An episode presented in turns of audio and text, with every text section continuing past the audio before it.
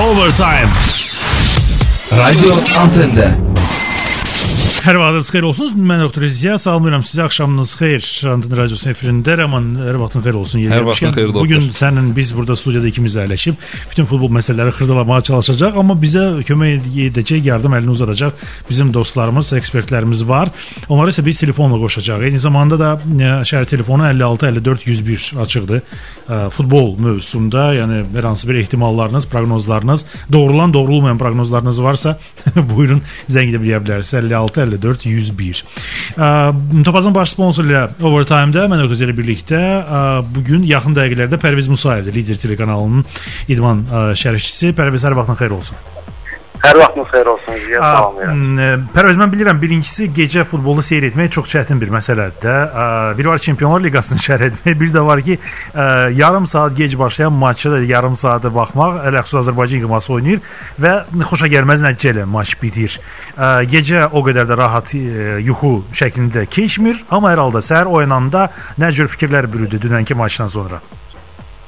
Açığı desəm dünənki oyuna baxdıqda mən e, qol vurulana qədər e, elə bir vəziyyət yaranmışdı ki, yəni heç kim məndən inciməsin bu sözümə görə.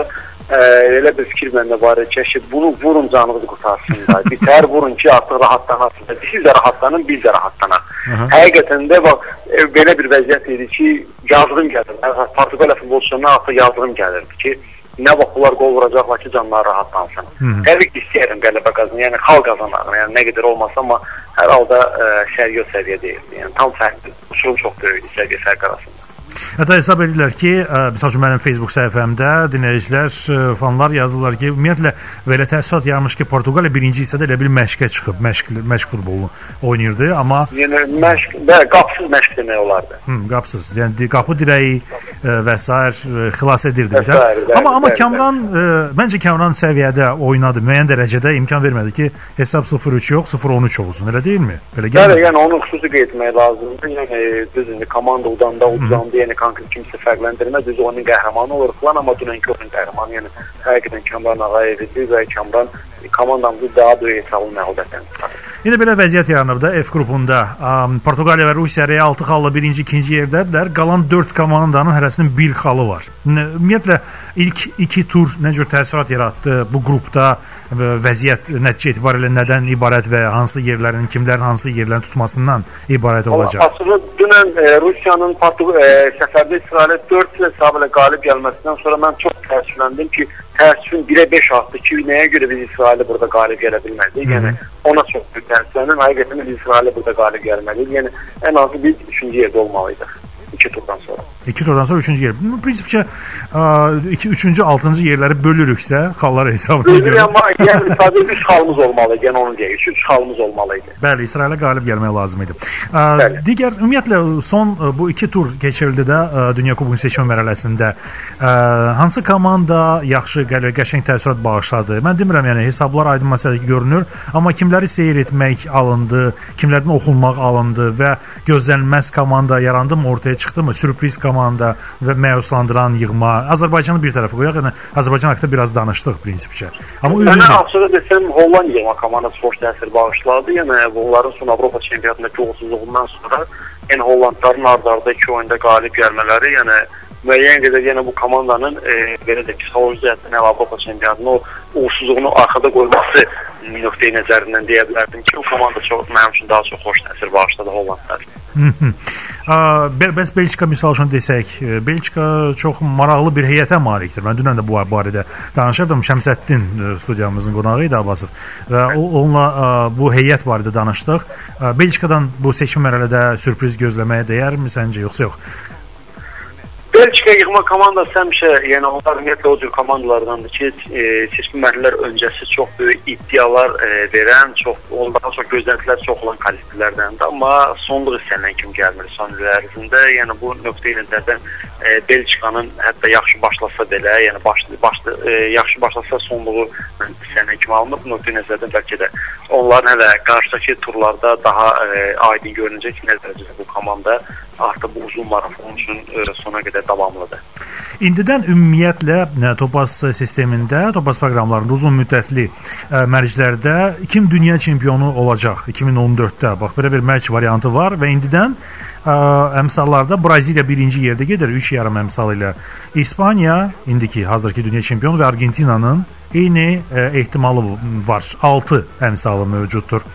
İndiki bax mərhələlər keçib. Cənubi Amerikada kifayət qədər çoxlu tur oynanılıb. Kolumbiya belə əzmkar komanda olaraq 2 tur dalbadal ə, qəşəng qələbələr qazanıb 4-0 3-1 və ə, bu bu belə fonda yaranan şəkildə nə deyərsən, hansı yığma indidən 2014-ün dünya çempionu kimi görünür. Yoxsa həddən artıq tezdir bu barədə danışmaq. E, təbii ki, indidən e, yəqin ki, özümdən Amerika kəşf edilmirəm. Əgər desəm ki, indidən tez qəttər fikir söyləmək. Amma e, indiki məqamda, yəni indi, indi əgər fikrimi bilmək istəyirsinizsə, mən Braziliyanı açığı dünya çempionu kimi görmürəm.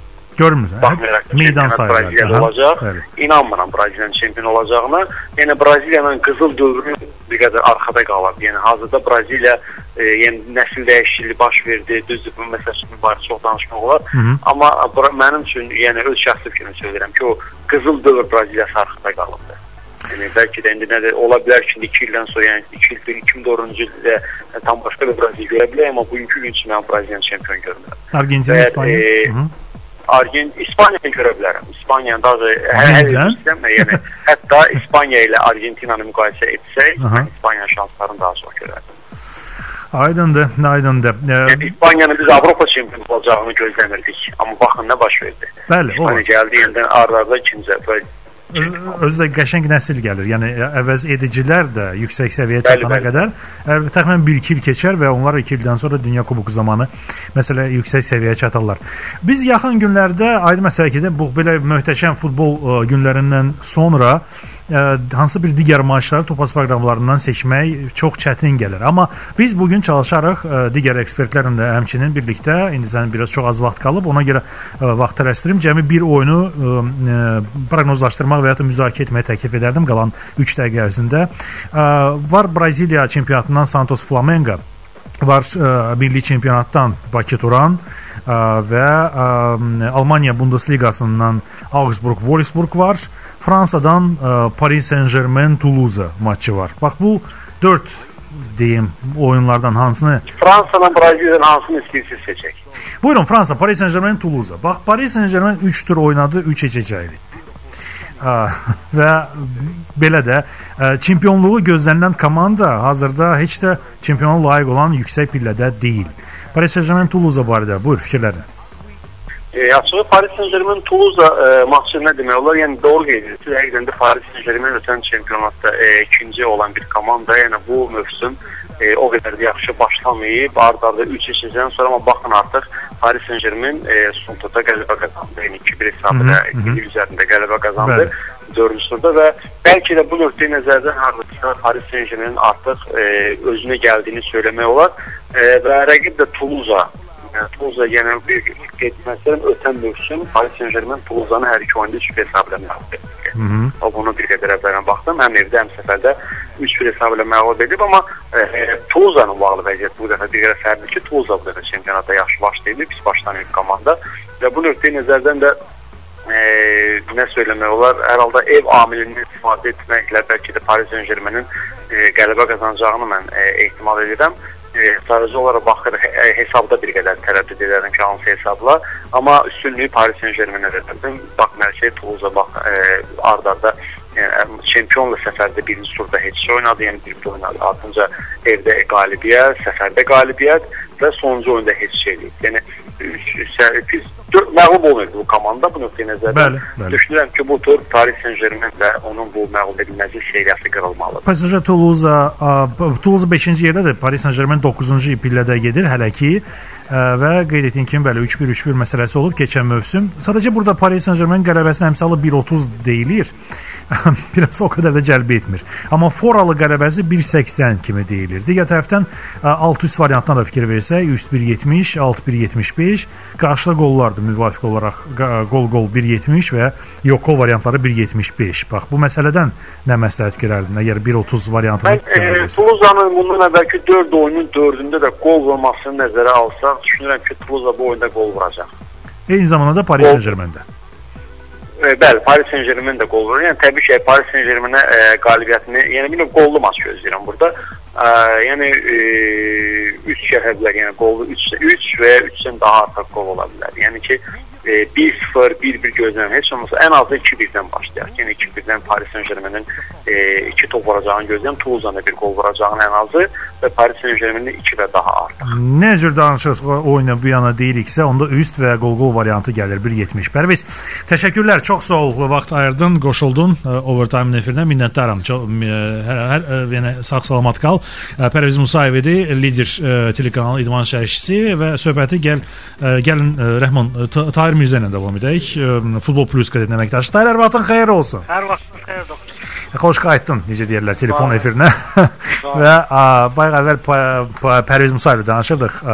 Paris Saint-Germain Toulouse barədə davam etdik, amma bu proqnozlaşdırma və digər söhbətlərinə keçməkdən əvvəl ə, 4 dəqiqə ərzində gəl ə, dünənki ümumiyyətlə Avropa qitəsində start götürən dünya çempionatı seçmə turu haqqında, iki tur barədə danışaq.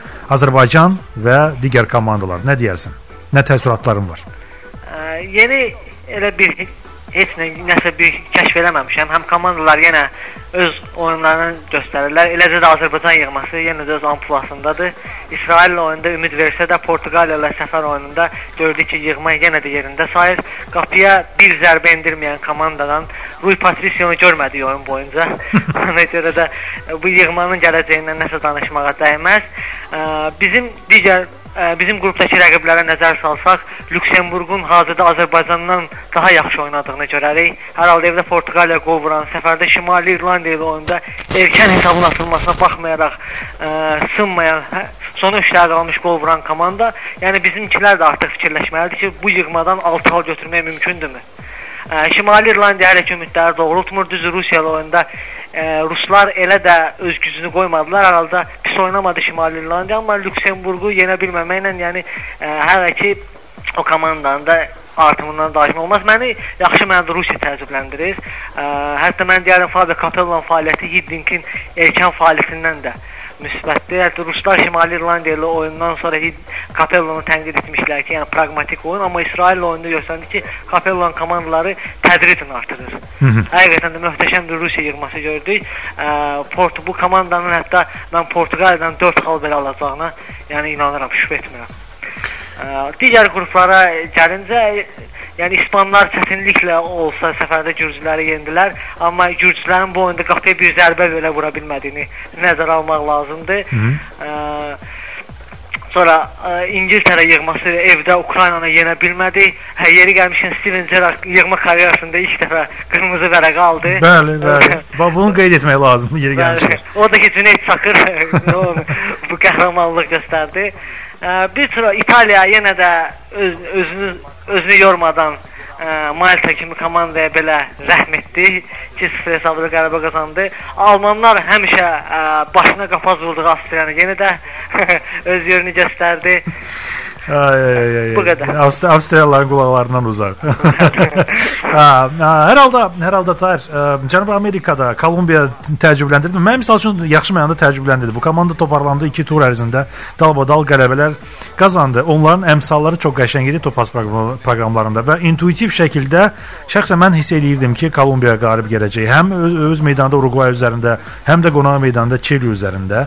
Hətta ə, qollu qarşılaşmalar da gözlənildi. Bilsəydim, hətta hər iki maç üçün 4-6 qol variantında proqnozlaşdırardım, amma əfsuslar bunu intuisiyam hiss etmədi. 4-6 qol məsələsi, amma ə, üst variantını Kolumbiya üçün hər iki maç üçün qeyd edir. Nə düşünürsən Kolumbiyanın dilçəlməsi Falcao-la mı bağlıdır, yoxsa yox? Bəli, əlbəttə hər bir komandada liderin olması ə, o komandanın gücünün artmasına səbəb olur. Ə, Falcao hazırda əla formadadır və bu da istərsəməz onun komanda yoldaşlarına enerji verir.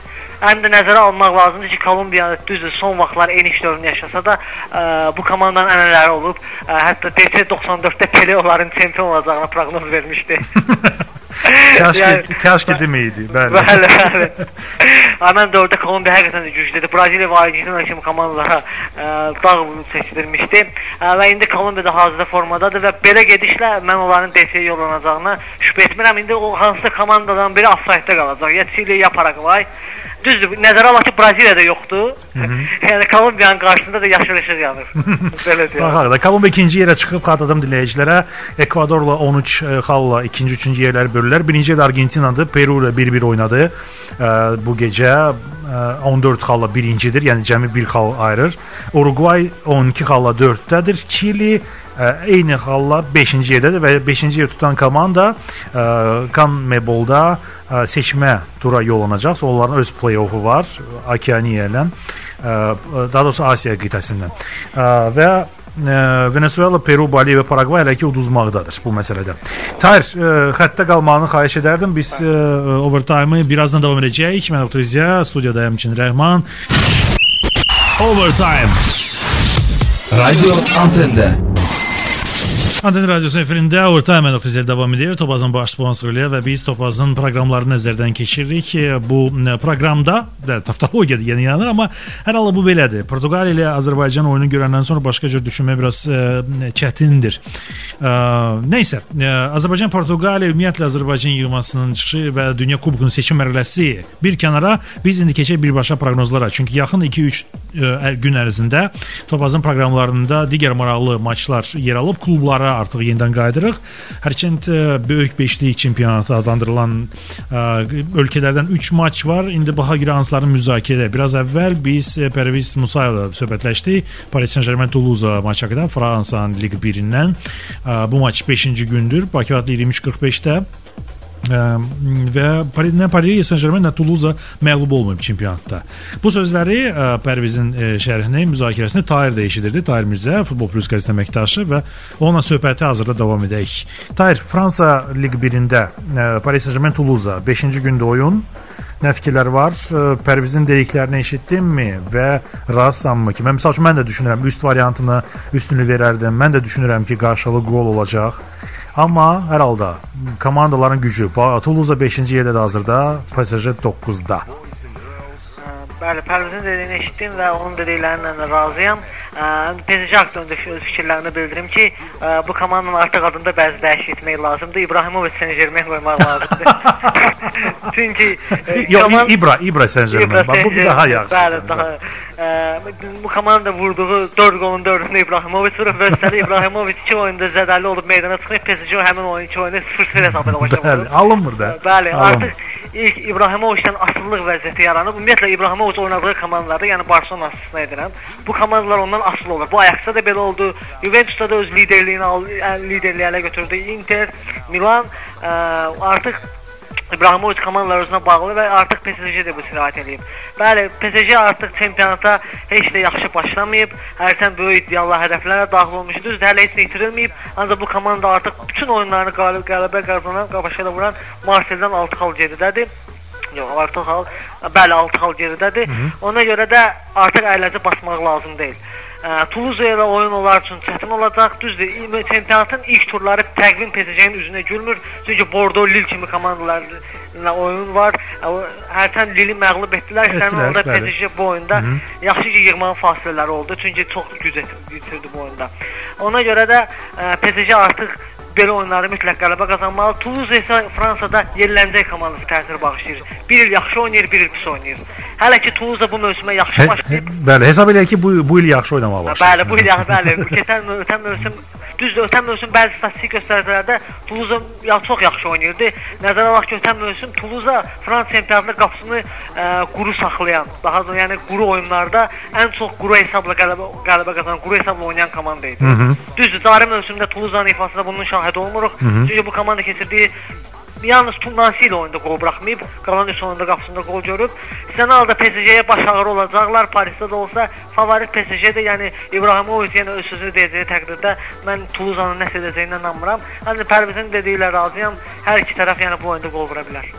Mən də razılaşaq. Yəni ümumi bir ə, ə, proqnoz üzə çıxdı. 1.70 əmsallı Paris Saint-Germain Toulouse indidən yəni, kim istəyirsə və bu əmsal dəyişilə bilər son anlarda. Özünüz bilirsiniz, ə, ə, proqramlarda mərc variantlarının içində ə, bu əmsallar dəyişməkdədir. Fransa çempionatı həmin gün bizi çempionun oyunu ilə də sevindirəcək. Futbol həvəskarlarının Reims Montpellier maçı var. Montpellier mən söz açığı çempionatın nə cür başlayacağını görəndə, başlamasını daha doğrusu görəndə fikirləşdim ki, vəssalam bu komanda batdı. Amma yavaş-yavaş özünü düzəldə düzəldə 13-cü pilliyə birtər yüksəldi. Nə fikirləşirsən Reims ə, Montpellier maçı barədə? O Belə, kom belə komandalar adətən yəni Montpellier kimi ə, maliyyəsi güclü olmayan komandalar, yəni sürpriz komandaların ə, uğurunu davam etdirəcəyə inandırıcıyam və bu mövsüm Montpellierin yalnız ən yaxşı halda Avrokuboklara yollanacağını mən düşünürəm. Çünki artıq Marseille, Lyon iddiasını artırıb PSG də var ortada, Bordeaux da pis oynamır. Ona görə də Montpellier yəni sadəcə nüfuzunu qorumaq üçün oynamalıdır. Düzdür. Ə, 13-cü yer son çempiona yaraşan nəticə deyil, ancaq yaxşı bəxtləri gətirib ki, hələ mənfidə deyillər. Yəni 5 qol vurub 5-ni buraxıblar. Hə, bu. Reims də tarixi köklü komandadır. Vaxtilə Real'la final oynayan bir komandadır Çempionlar Liqasında. Bəli, bəli. bəli. Bu komanda sadəcə əski günlərinə qayıtmaq, yəni Fransa əsas liqada oynamaq üçün indi hazır böyük uğur sayılmalıdır onun üçün. Ona görə də hər halda Montpellier bu oyunda uduzmaz. Ancaq onun da əmsalı mən bil mən bilən elə də Mən deyim, heç bir problem yoxdur. Yəni qəşəng bir şərh alındı səndə. Ona görə də ə, Montpellier düt düt düt uduzmaz. Ə, çox qəşəng alındı və ə, sözün açığı ə, bu fonda mən sadəcə deyim ki, ə, Reimsin ə, uduzmamağı öz meydanında 1.45-dir, amma Montpellierin uduzmaması 1.27-dir. Ona görə təkli maç üçün hansı ki, ə, Topaz proqramlarında yer alıb 1.27-ni məsləhət görməm. Mən məsəl üçün istəməzdim. Hər halda 1.27 ara hər halda təkli maç. təkli maç üçün yüksək məbləğdə ə, pul atsaq, yəni yaxşı puldur. 1.27. Montpellier uduzmamağı yəni daha realdır. Bəs alt üst variantı, mən məsəl üçün burada görürəm ki, alt variantı daha gözləniləndir. 1.55, üst variantı 2-dir. E, və e, mən məsəl üçün sevmirəm ətini artıq. Hər dəfə deyirəm, deyəcəm də 1.55 alt variantı mümkün deyil. Yox qol variantı var, risklidir. Qarşılı qol inanmıram. Alt variantı daha inamlı gəlir. 1.55 əmsal ilə. Bir vaxtlar Fransa çempionatı altların çempionatı idi, Bəli, amma son bəli. vaxtlar 5-5, 4-4 hesab artıq Fransa çempionatı xokkey çempionatına çevrilib. Ona görə də bu bu artıq Fransada alt üst seçim etmək belə risklidir. Hər halda Giroud'un gedişi Montpellierdə biraz ə, sıxıntı yaradıb. Ə, ona görə də məncə alt variantı bəli. Yəni Giroud yoxdursa, yəni Montpellierdə artıq həmin üçün möhtəş qollar gözləməyə dəyməz. Ə, Reimsin özü də çox qol vurmayıb, 3 qol vurub çempionatda. 4 oyun 3 qol olduqca aşağı göstərici nəticədir. Hətta evdə 1 qol vurub, 1 oyun keçirib, 2 oyun keçirib. Ə, Ona görə də alt variantı daha məntiqlidir. Son dəqiqələr ərzində tarix o qədər aforizm səsləndirdin ki, Fransa çempionatı altılar çempionatıdır. Bu lap ə, ifadə yadıma düşdü. Altılar deyir, ə, istəyir, bacara bilmir. Yuxarılar isə bacarır, amma ə, istəmir. İndi aslında hər halda dırnaq arası. Aydındır. Reims Montpellier, PSG Toulouse barədə danışdıq. Əm, Da digər bir oyun da var. E, Bu oyun ə, Braziliya liqasındandır. Nə ilə cəlb etdi? Sözün açığı komandaların ə, indiki turnir cədvəli ilə baxanda 13-cü, 15-ci yerləri tutan komandalardır. Bu Santos və Flamengo. Amma burada Neymar, Ronaldinho qarşıdurması olacaq. Bununla çox belə diqqəti cəlb edir. Braziliya çempionatı 24-cü turudur. Ə, Santos 15-ci yerdədir, təəccüblənməyin. Flamengo Neymarlı özü də Santos. Ə, Ronaldinho-nu Flamengo isə 13-cü yerdədir. Yəni bunu bunu eşitmək çox təəccüblü gələr.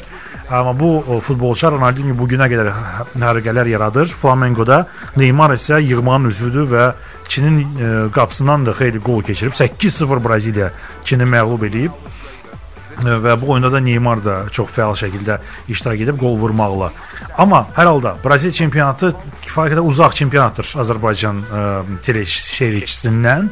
Nə deyərsən Santos Flamengo haqqında? səhv eləmirəmsə Ronaldinho Atletico Mineiro. Ha, bəli, bəli, üzr istəyirəm. Bəli, idi Flamengo, bəli. Bəli. Ancaq həmin Ronaldinho'nun gedişindən sonra artıq bəli Flamengo bir ara çempionluğa oynayırdı. Artıq həmin Flamengo'nu ə, görmürük. Ancaq sizə bir maraqlı fakt deyim. Bu komandalar ikinci dövrəyə olduqca bərbad başlayıblar. Hərəyə bir xal toplayıblar. Yəni o ikinci dövrədə toplanan xalları turnir cədvəli düzəltsək.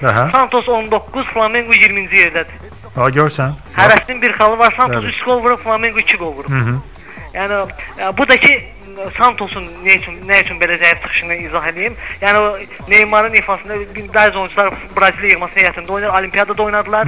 İndi də yığma həftəsi oldu. Onlar bu Santos'un çıxışına mənfi təsir göstərib. İkinci dövrəyə ardıcıl 3 məğlubiyyətlə başladılar. Son turə keçdilər. Ə, Ona görə də indi bundan sonra bəlkə Santos formaya düşər. Flamengo'da da artıq ə, hücumçu qıtlığı var. Bu komanda hücumda olduqca dişsiz görünür. Hətta iş o həddə çatıb ki, artıq Adriano'ya ehtiyacları var. Bəli, Adriano'nu bəli, bəli. geriyə çağırırlar. Ə, necə deyim, problemli olan komandaların duelidə düz ikinci dövrəyə çox aşağı az qol vururlar. Ancaq mən bu oyunda favoritdənsə bu komandalar artıq belə desək ə, toparlanacağını düşünürəm. Ona görə də bol qollu oyun gözləyirəm. Bol qollu oyun. Bəli, bol qol 3 top. 3 top ən azı Santos Flamengo maçında üst variantının ə, əmsalı 1.70-ə bərabərdir. Maç ikilidir. Yəni ə, bugündən sabaha keçən gecə ə, oynanacaq maçlar Bakı vaxtı ilə səhər saat 6-dadır Santos Flamengo. İndi kim hardasa baxa bilsə, internet vasitəsilə səhər saat 6 6 üçün ayılmalıdır. Ə, Mən üçün bu hazırda Bakıda biraz qəliz məsələdir. Bilmirəm, Rəhman üçün güman ki, rahat məsələ Tahir, ə, Santos Flamengo maçının birinci hissəsi heç-heçə. Bax bu mənim seçimimə sən necə baxırsan? 2-20 əmsalı var. Adətən mən belə ilk hissələrə hissə etməkdən çəkinirəm. Ümumiyyətlə ilk hissələrə proqnoz verməm. Mən oyunu ümumi ümumilikdə görürəm.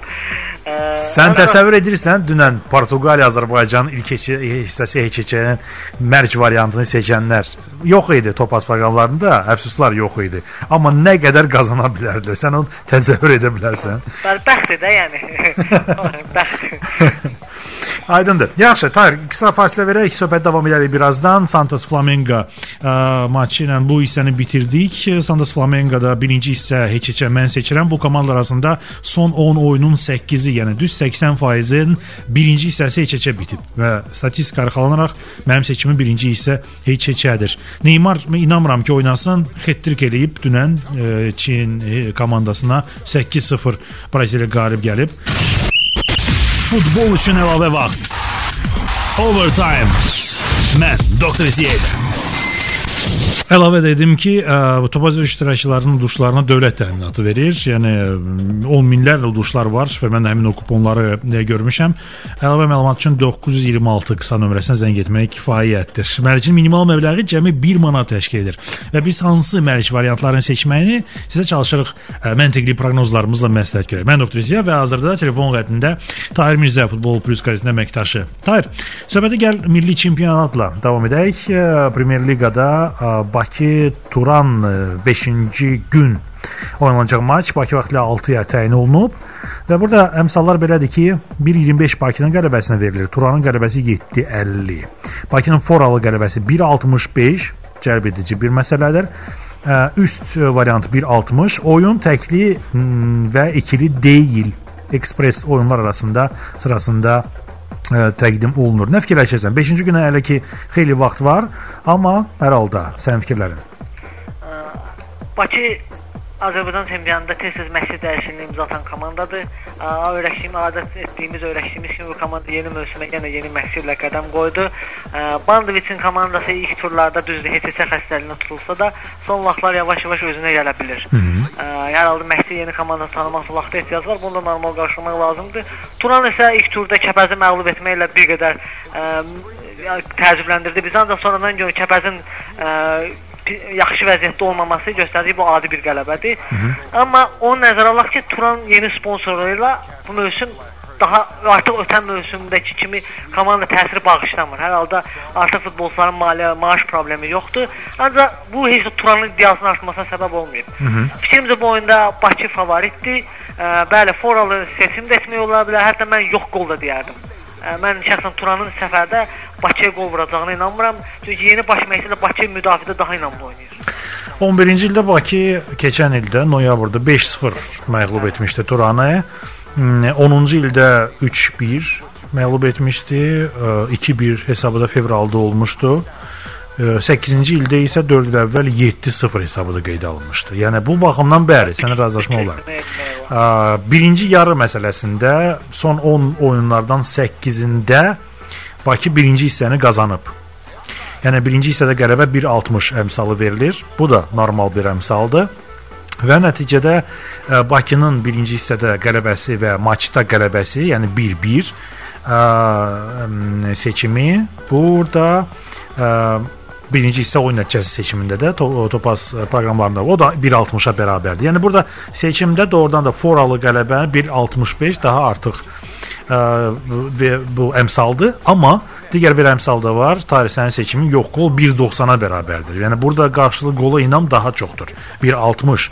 Amma sən inanmırsan top az Bəli, qol vuracaq. Yox, 1.90. İvandoviçin komandası bir qədər müdafiədə bir qədər e- inamlıdır. Hı. Həm də ki bir amil də var. Əskər Abdullayev də vaxtkən başını çalışdırıb.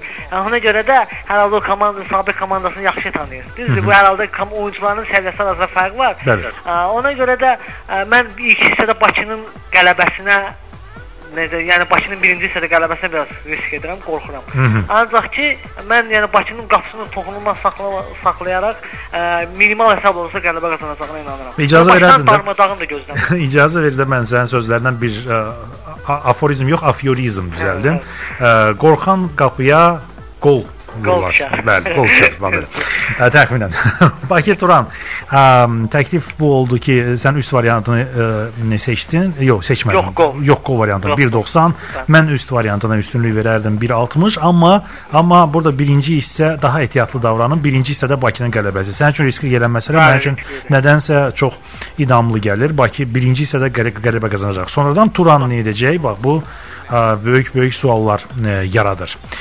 Santos Flamengo haqqında danışdıq, Bakı Turan haqqında danışdıq. Qaldı Almaniya Bundesliqası sənlə söhbət edərkən Bu Augsburg Wolfsburg maçıdır. Bu da 5-ci gündür. Bakı vaxtla 12-nin yarısı Almaniya Bundesliqasının növbəti turunun ə, birinci oyunudur. Alışmışıq çoxdan ki 5-ci günlərə adətən bunlar birinci ə, oyunları çıxarırlar. 3-cü turdur cəmi. Ona görə nəsə belə bir böyük-böyük futbol haqqında danışmağa bəlkə də ə, ə, çox tezdir, amma biz görürük ki, cədvəldə Bayern başlıq eləyir. Buna alışa bilərik.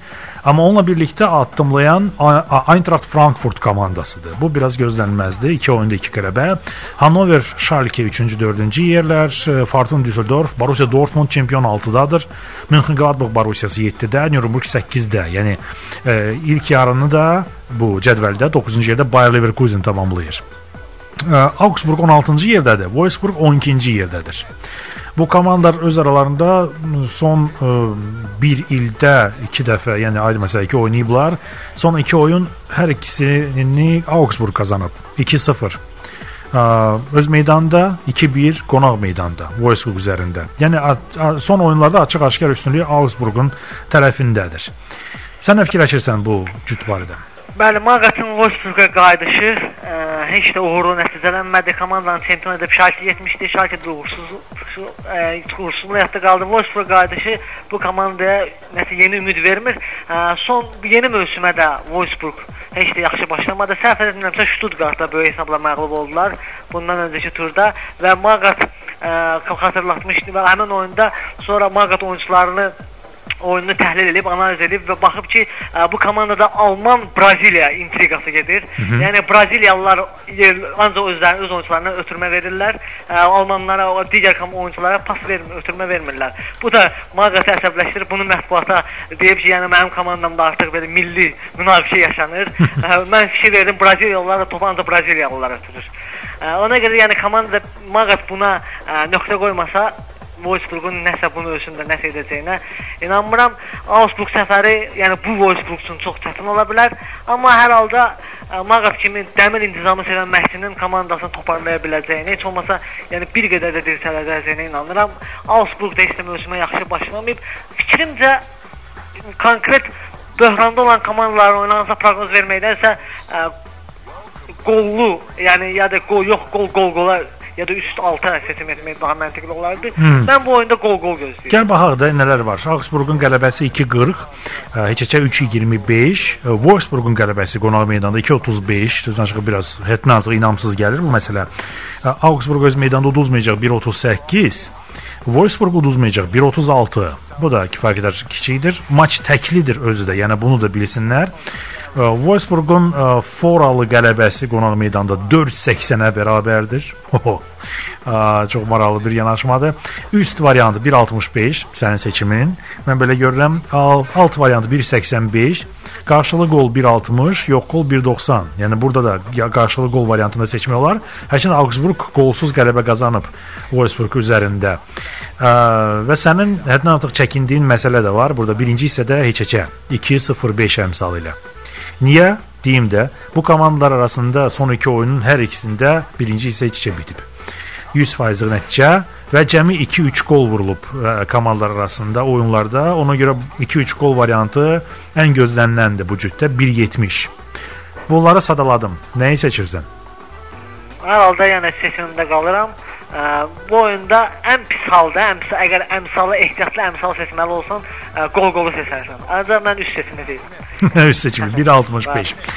Ha, Tahir, ə, aha, buyur buyur nə demək istəyirdin? Yox, heç nə Burada ə, mən təklif edərdim biz ə, son ə, həftə sonunun ə, ümumiyyətlə ə, həftənin maçını seçək klublar arasında. Sənin fikrincə həftə sonu keçiriləcək maçlar arasında həftənin maçı nə ola bilər? Nədir? Hansı komandaların bir-birinə qarşılaşması? Məsəl üçün Almaniya Bundesliqasında Dortmund Bayer Leverkusen maçı var. Fransada PSG Toulouse maçı var. Ə, İtaliyada m, Milan Atalanta var, amma hər halda Milan indiki vəziyyətində bunu birinci yerə çıxarmaq. Sevilla Real Madrid var, məsəl üçün İspaniya Liqasında. İngiltərədə istənilən maçı, həftənin maçı adlandırma olur. Ə, Çünki ingilis futbolunu, Premyer Liqa futboluna baxmaq ə, göz oxşayır, amma hər halda sən seçimin nə olardı? Nəyə diqqət ə, yetirməyə çağırardın? Bizim futbol sever qəzetində daha çox İspaniya çempionatını işıqlandırdığıma görə hər halda sesimi İspaniyaya edərdim. Hər halda Sevillanın ötən illəri nəzərə alsaq, Realla ə, Sanchez Pizjuandakı oyundan həmişə intriqanı nəzərə alsaq, Sevilla Real oyunu seçərdim. Bir məqamı da xatırladım ki, Sevillanın baş ə, prezidenti Jose Maria Del Nido ə, yaxınlarda mətbuat açıqlamasında ə, qəribə bir açıqlamasına diqqət çəkib deyib ki, mən bu oyunda kiminlə mərc etməli olsam, yaxud pul yatırmalı olsam mütləq Sevillanın qələbəsinə atı, yəni seçim edərdim Real 감사합니다. Oo. Yəni realı qıcıqlandıracaq bir açıqlama Oo. verib. Ona görə prezidentin belə bir açıqlamasından sonra Re- Realı küskün tərk edən Ronaldo'nun artıq 15 milyon deyirlər ilə yeni müqavilə hazırlanır. bəli, bəli. Bəli, artıq yeni motivasiya da gələr. Azərbaycanla oyunda dirəkləri sayan Ronaldo'nun Sevilla oyunda ə, qapıya dəqiq nişan alacağını. Məşq edirdi də, məşq edirdi. Qəşəng də fotoqaleriya dərəcədir. Bu gün ə, Facebookdakı səhifəsində Ronaldo dünənki maçdan və fotolardan birini mən Facebookda yerləşdirdim və sual verdim ki, maraqlıdır kimin toyudur ki, belə sındıra-sındıra oynayırlar. Orada çox qəşəng bir mənzərə yaranıb, amma hər halda bu bir tərəfə ha, e, Tahir ə, e, daha bir ə, məqam ondan ibarətdir ki, sən artıq xudafisləşməliyəm. Çünki ə, səninlə söhbətin vaxtı bitir. Ə, Tahir təşəkkürlər, minnətdaram. Sevilla Real Madridə ə, üstünlük verməyə çağırdı, fikir və diqqət yetirməyə çağırdı Tahir. Tahir Mirzə idi, Futbol Plus qəzetinin əməkdaşı. Ə, Bizimlə ə, xəttdə ə, və bu söhbətdə Sevilla Real Madrid maçı öncəsi də ona da deyim, bu çox cəlbedici bir maçdır. Tahirin dediyi sözlərə əlavə edim ki, Real Madridin heyətində güman ki, Modric və Özilin əvəzinə meydana ilk dəqiqələrdən Kaka çıxdı. Bunu çoxdan gözləyirlər. O ki var məşq edir. Mourinho'nun başlığı altında və Mourinho ona inandığını bəyan edib. Özü isə yorulub ə, Almaniyanın heyətində 2 maçda 3 gol vurdu. Çox belə qəşəng fərqləndi. Həm Avstriyaya 1 gol vurdu, həm də Farer adalarına 2 golla fərqləndi. Sevilla heyətində 2 isə Soldado İspaniya heyətində fərqləndi Gürcüstana qarşı ə, dünənki maçda ə, çox belə gec vurdu özü də İspaniya Gürcüstana qarşı, amma Gürcüstan da zarafat deyil. İstənilən yığma üçün öz meydanında. Necə ki, Neftçi istənilən Avropa klubu üçün zarafat olmayacaq Avropa liqasında. Niyə də yox. Birazdan Rüstəm Əfsərli ilə danışacaq. Futbol yazarı ilə onun da fikirləri var. O da bölüşəcək Azərbaycan yığmasının çıxışı barədə və gələcək rəqibləri haqqında da danışacaq. Dalğanını dəyişməyin deyim. Overtime Dr. Ziyələ Topazın baş sponsoru ilə davam edəcək. Radioda futbol üçün əlavə vaxt. Overtime. Mən Dr. Ziyələ. Radio Antende. Mən Füzəli radio anten efirində gələn ortam yavaş-yavaş bitirmək, yəni əsas e, bitmə hissəsinə keçək və bu bitmə hissəsində ə, ümidvaram ki, biz dissertasiya hazırlamışıq. Rüstəm Əfsərli futbol yazarı telefon xəttindədir. Bu gün artıq 3-cü ekspert Pərviz Musayev idi, Tahir Mirzə idi və bu gün Rüstəm Əfsərli ilə danışırıq. O bu gün saytların birində ə, kiçik bir bloq yazıb Azərbaycanın ə, belə deyək, dünənki çıxışı ilə bağlı, daha doğrusu ə, kapitan Rəşad Sadıqovun sözlərindən sonra söz ardı yazıb. Ə, Rüstəm, hər vaxtın xeyir olsun. Axşamın xeyir olsun doktor. Ə, bax indi sən görürsən telefon xəttindəsən. Mən sən Bakıya buyurmuşam səninlə burada studiyada görmürəm səni. Ə, Ya, dostlar, Pullarımızı dəyişmişik. Artıq başlasan Bakıdan kənarda. Aa, gözəl. Lənkəranda da qəşəng hava güman ki müşahidə olunur, elə deyilmi? Bakıda biraz buludlu idi, dünənlər yağış yağırdı. Burası biraz istiləşdi. Lənkəranda hava Doktor sanki Lənkəran dolub dayanmışdı bizi gözləyirdi. Biz gələn kimi 2 gün ərzində yağış kəsmək bilmirdi. Bugün bir qədər səngiyib. Amma salam. çox sərin, çox sakit İngilis havası var. Əsas məsələ ə, balıq ləvəngisi dadlıdır orada, elə deyilmi? Çox dadlıdır, çox dadlıdır. Ha, nuş olsun. Amma Yaxşı. hələ dadına baxmamışam. Baxarız da hər halda. Portuqaliya Azərbaycan maçından sonra ümumiyyətlə iştah barədə danışmaq bəlkə yeri deyil, amma nə düşünürsən? Yəni növbəti rəqib Rusiyadır. Ə, seçmə mərhələdə ə, Portuqaliya 0-3 uduzdu. Rusiya isə dünən İsraili 4-0 məğlub etdi. Hansı ilə ki biz burada ə, Bakıda 1-1 çətinliklə oynadıq. Hətta ə, belə İsraili məğlub etmək lazım idi. Ə, fikirlər ə, və ə, doğrudan nədən düşünürsən ki, əgər Portuqaliya və Rusiya cütlüyündən heç olmasa bir xal Azərbaycan qoparda bilsək, bilsə ə, biz bu seçim mərhələlərini hey, uzun zamandır ki xatırladacağıq. Niyə? Doktorum məncə bu mənim belə fikirləşməyim, yəni yenilik deyil. E, məncə e, təbii biz hər birimiz e, iddialı adamlarıq. E, hər bir Azərbaycan Azərkeş, hər bir Azərkeş komandasının bütün oyunlarda qələbəsi qazanmağını istəyir və mən də istisna edirəm mən yığma komandamızın bütün oyunlarda qələbə qazanmağını, dünya və Avropa çempionatı final mərhələsinin e, final mərhələsində bəs qazanmağını istəyirəm. Bu şübhəsizdir, amma e, bir reallıq belə bir şey var. Biz bu gün e, çox e, əlbəttə addım-addım irəliləsək, inkişaf eləsək də hələ ki biz Rusiya və Portuqaliya qrupda mübarizə sırayacaq gücdə deyilik, o səviyyədə deyilik. Və bizim üçün e, dediyim kimi, yəni təşəkkür edirəm ki, bir xal və yaxud bir qələbə bu komandalar üzərində böyük ə, hadisə ola bilər. Necə ki biz buna qədər deməli ki, hər seçmə mərhələdə az çox güclü rəqiblərdən xal almışıq. Necə ki 13 il bundan əvvəl Portuqaliya ilə Bakıda e, heç oynamışıq və o keçəni indiyə qədər də xatırlayırıq və mən tamamilə əminəm ki, və hətta onu övladlarıma və nəvələrimə də danışacağam. O oyunu canlı izləmiş biri kimi. Aha. Məhz bu aspektdən mən yanaşıram və mən düşünürəm ki, Azərbaycan yığması keyfiyyətcə yeni mərhələyə çatana qədər, yəni konkret mən nəzərdə tuturam, artıq biz e, iddialı olsaq final mərhələlərinə, bax ki, biz həqiqətən iddialı olsaq və bizi ciddi rəqib kimi tanıyana qədər bu oyunlar belə rəqiblərdə görüşlərdə qazanılan xallar bizim üçün böyük və böyük təcrübə ola bilər. Bu mənada fikirləşirəm. E, dünənki oyun barədə nə deyirəm? Hər şey göz qabağındaydı. Mən təəssüf çox təəssüf edirəm ki, yığma komandamız dünənki oyuna meydançaya məğlub olmamaq üçün, böyük hesab olmamaq üçün çıxmışdı. E, bəlkə də bu rasional baxışdır baş məşqçi tərəfindən, rasional addımda, amma hər halda Azərbaycan işte komandasının daha layiqli oyun göstərməsini istəyir. Bilirsən, ə, 1 0-1 0-2 uduzsaydıq bizə kim nə deyə bilərdi? Amma 0-3 uduzduq. Əlbəttə bəlkə var. e, bu qədər hə, təsir altında. təsir altında ola bilər. Hər halda yaxın proqramların birində yenidən eşitmək ümidi ilə Rüstəm təşəkkürlər Lənkərandan qoşulduğuna görə proqrama. Minnətdaram. Futbol yazarı Rüstəm Əfsərli idi. Ə, Overtime-ını bitirən mən doktor İziya ilə bu gün ə, söhbəti bitirək. Sabah ə, böyük məmnuniyyətlə Portuqaliyanın ilə oyundan sonra Azərbaycandan yığma komanda ilə paralel olaraq Sovet Məmsə qayıdan Rüstəm Fətəliyevlə görüşməliyik. Sabahki Overtime-da qaçıq mən axşam 7 xəbərlərdən sonra Rəhman təşəkkürlər sənə. Çox sağ ol. Xudafisəşi mamı ilə sabah qədər. Sağ ol. Radioda futbol üçün əlavə vaxt. Overtime. Mən Doktor Ziyədə. Radio Antende.